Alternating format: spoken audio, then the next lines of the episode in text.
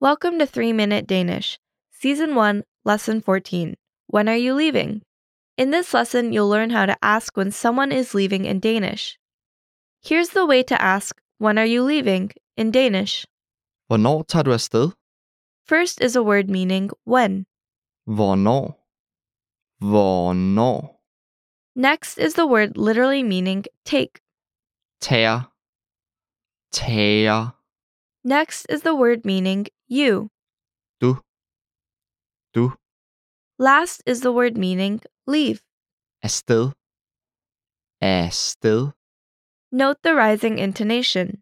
Listen again to the question meaning, When are you leaving? Hvornår tager du afsted? Hvornår tager du afsted? Here's the way to reply I'm leaving shortly. Jeg tager afsted om lidt. First is a word meaning I. Jeg. Jeg Next is the word meaning take. tager. Tager Next is the word meaning leave. afsted. Afsted. Next is the word meaning in. Om. Om. Last is the word meaning little. Lidt. Lidt. Listen again to the answer meaning I'm leaving shortly. Jeg tager afsted om lidt. Jeg tager afsted om lidt. Here's a way to ask When does the train leave? Hvornår kører toget? First is a word meaning when. Hvornår? Hvornår Next is the word meaning goes. kører? Kører Last is the word meaning the train. toget?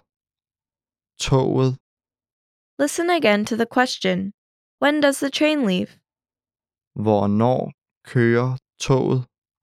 Hvornår kører toget? Here's a response meaning The train leaves at 3 o'clock.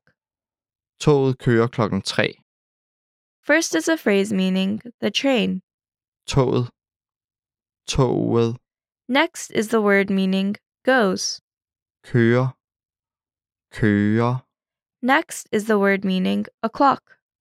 klokken. Klokken Last is the word meaning 3.